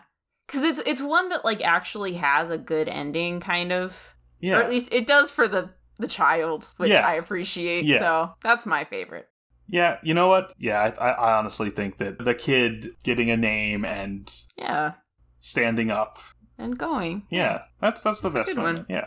Yeah. The court. First, do any of the dead people count or are we only doing the living? I think that I would say they o- they don't count in their undead state, but Okay. if you can pick one of them and get the living version, The living version. before they died. Before they died. I don't know if there are any like worthy ones. And, uh, Unless you want that Bavarian noble. There's the sword guy. mhm. There's the bishop. I like him as well. And then there's the divorcee Yeah, Rowntree. Rowntree. Yep. I'm gonna go for the bishop. All right. I want the bishop because I he's got a sturdy head on his shoulders. He knows how to deal with the dead guys, and he also knows how to deal in the face of peer pressure. All right. So let's see. Does this bishop have a name? Let's see if we can find it in case you need He's to write it his down. his full title. Yeah, it's just the the Bishop of Lincoln. Okay, I'll write him down. Calling him the Bishop of Absolution. All right. I think I'm gonna take William Laudun, the English soldier. That's L A U D U N, by the way. Yeah, I figured you were gonna pick him. I like him too. Yeah, I, I was expecting you to pick him, and then I was gonna go for the like Bavarian woman who had her her husband come back, and she was just like not bothered No. by it, just like no reaction. She's like, She's "Yes, fine. dear, come in, sit down." And I was like, Yeah. I Let's talk. that." Yeah. Yep. Final rating. Oh, I guess we got to do all of these separately, don't we? Okay, so looks like last time we kind of grouped them. So if one of them told more than well, if one of these sources had more than one story, like in a row, we just combined them. Got it. All right, so the first one we have is Walter Map. That's the story of the Welsh malefactor and William Laudun. And then the story of the guy wandering around in a hair shirt and the business with the cross over the grave. Those have gotta be like those are nines. What can you not love about those? They are very good. I I would have liked more. That's fair. They're a little short. Yeah. I'm gonna give them actually I'm gonna give them a seven and a half. Because Okay. I really think they, they could have stood to be more Longer. detailed. Yeah. Yeah. Alright. The next one Caesarius of Heisterbach, who told us about the toads and snakes and told us about how charity doesn't work when it's done for selfish reasons. Ah, those are good, but they're too moralistic. I'll give I'll give this one a solid seven. All right. This one's a seven. I'm giving these an 8 because I like the moral that billionaire philanthropists are bullshit, and I find the toads and snakes funny. They are funny. Also, tongue trees. Bleh. Alright, the story from Byland Abbey with the, let's just call it a. m- Mewling. Ooh, I'm gonna give this one the rare 10. Because I think it has everything that I like. It puts the blame where blame is due. It has cultural references that I can touch on. It has. It, like, it actually respects the woman. It has a twist ending with the divorce. Mhm. You don't see that coming, so it's a little bit funny. But it's also really honorable and it deals with death in a really beautiful way. Yeah. So this one I'm giving the rare, the very rare 10 out of 10. I'm going to. I'm close to that. I'm going to give it a nine and a half. I would have liked to hear more of the wife's side of the story, and for that conversation at the end to be expanded on a little, because I feel like it was very abrupt, and we didn't really get all the. We didn't really get the the full picture, and I'd like to That's true. that. I would have liked to know the name that he picked. Yeah. You know, that would have been cool. Also, like, just because this keeps running through my head whenever we talk about the story, our enjoyment of this story and our and the fact that we think it is sweet does not imply anything about our political values True. regarding Anything, really. unborn Yeah. fetuses, whatever. It's not relevant. Not relevant to this at all. No.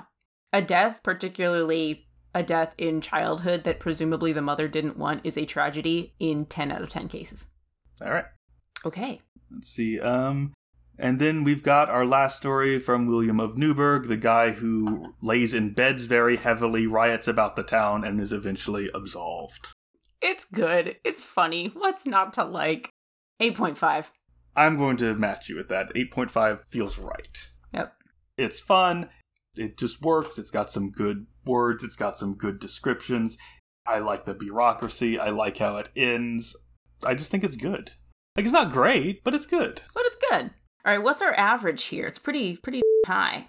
Okay, according to the spreadsheet, my scores average out to 8.375, yours average out to 8.625, which come out exactly to 8.5 total as an average. 8.5 overall. That's pretty good. Yeah. That's a good one. All right. Perfect. Yeah, what did we give the last undead guys? They got a 7.5. This one's better. This one is better. All right. New record for our Halloween special. That's exciting. So, shall we? I think you have a special, like, final segment for us. I do. I prepared a thematically appropriate word horde. And now, we unlock the word horde.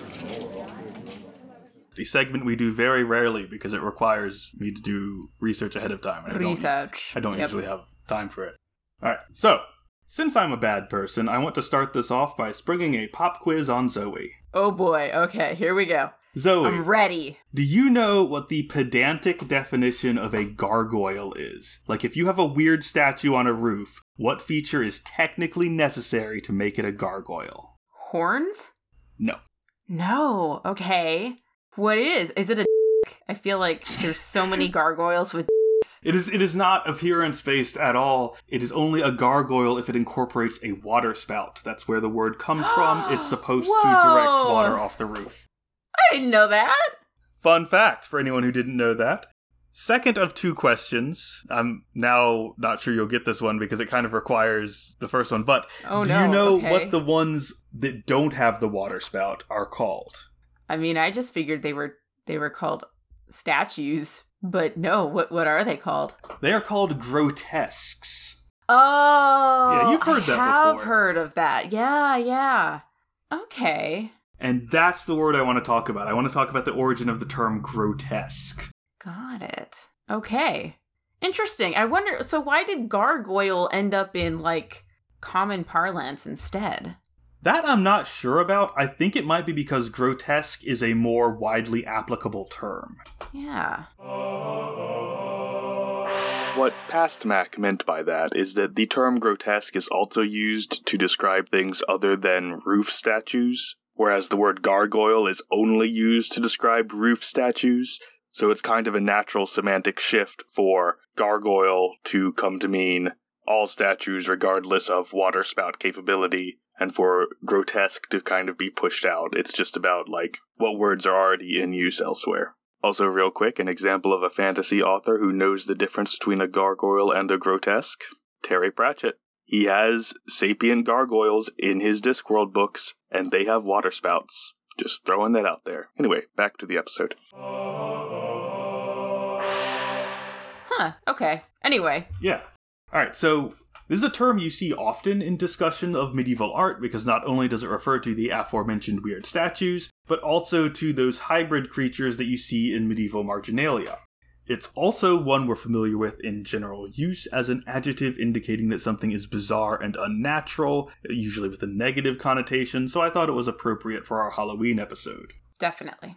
The original sense of grotesque in English appears in the early modern period. It's not a medieval word, I'm just talking about it because it has medieval relevance, and was used to describe an art style. Specifically, and I'm quoting the OED here, a kind of decorative painting or sculpture consisting of representations of portions of human and animal forms fantastically combined and interwoven with foliage and flowers. Oh. So like it's you've got to have like the the foliated borders and stuff typically, Mhm. but most importantly, you've got to have these forms that are combined in like fantastical and unnatural ways, Ways. Yeah. which is why it's used to describe those statues in marginalia. Hmm. That makes sense. The term entered English through French, which got it from Italian, but it's actually still easy to break down in English because both the root and the suffix are ones English has also separately borrowed from Italian. Like we've we've got the same components. Makes sense. So, the suffix esque means, to quote the OED again, resembling the style or partaking of the characteristics of. Often appended to the name of an artist, such as Kafkaesque, Mm-hmm. but it can also be attached to just regular words. Fans of literary criticism are probably familiar with the carnivalesque. Oh, yeah. Yeah. And I expect a lot of people know the word burlesque, though that last one has changed meaning somewhat in the United States over the last hundred years. Yep. different than it used to mean. So, what style or characteristics are we talking about when we say grotesque? The root word is grotto, meaning a sort of cave, Hmm. which itself is cognate with crypt, both coming from a Latin word meaning an underground vault, which in turn comes from a Greek word meaning hidden, which we also use in English words like cryptic. All of these words are from like the same root. Same root. Yep. And that brings us to a kind of weird place. Why is this art style described as resembling the style of caves, vaults, or hidden places? Well, time for a disclaimer. The OED considers this next bit speculative, but it also refers to it as, quote, intrinsically plausible, unquote. so we're gonna roll with it. Like, they don't have any direct evidence, but they're like, yeah, that sounds right. It makes sense. Which is what we do here on the podcast, so. It seems that in late medieval and early Renaissance Italy, people digging basements and laying foundations just kept coming across these underground spaces they did not know were there. I bet you can guess what they were Like medieval ruins. Roman ruins. Oh. We're in Italy, they are digging up stuff from the Roman Empire. Yep. Yep.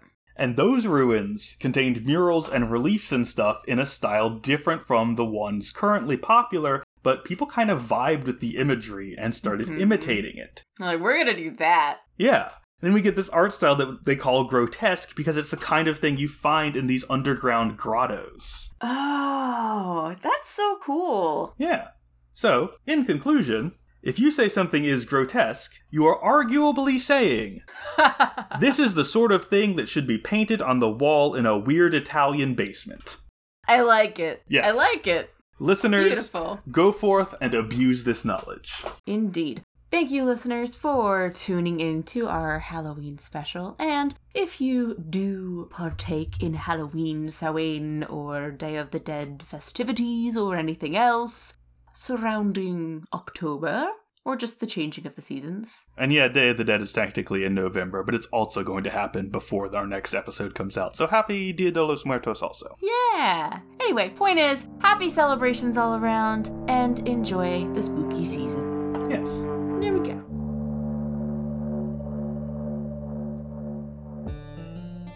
Thank you for listening to the Maniculum Podcast. Please consider leaving a rating and review on iTunes to help support us. If you're interested in exclusive merch and continuous exclusive content, consider becoming a patron on Patreon. To see our sources and our notes, check out our blog on themaniculumpodcast.com. And hey, come get involved in our community. We have a Discord group that you can join, and you can find links to our server on our Facebook group, The Maniculum Podcast, our Twitter at Maniculum, and our Instagram at Maniculum Podcast. Original music by Walker. Check out their project Sugar Glass on Spotify. However, before we do that, I think the dog is standing by the door. I can't actually see the door from where I am, but she walked in that direction, so I've got to go check.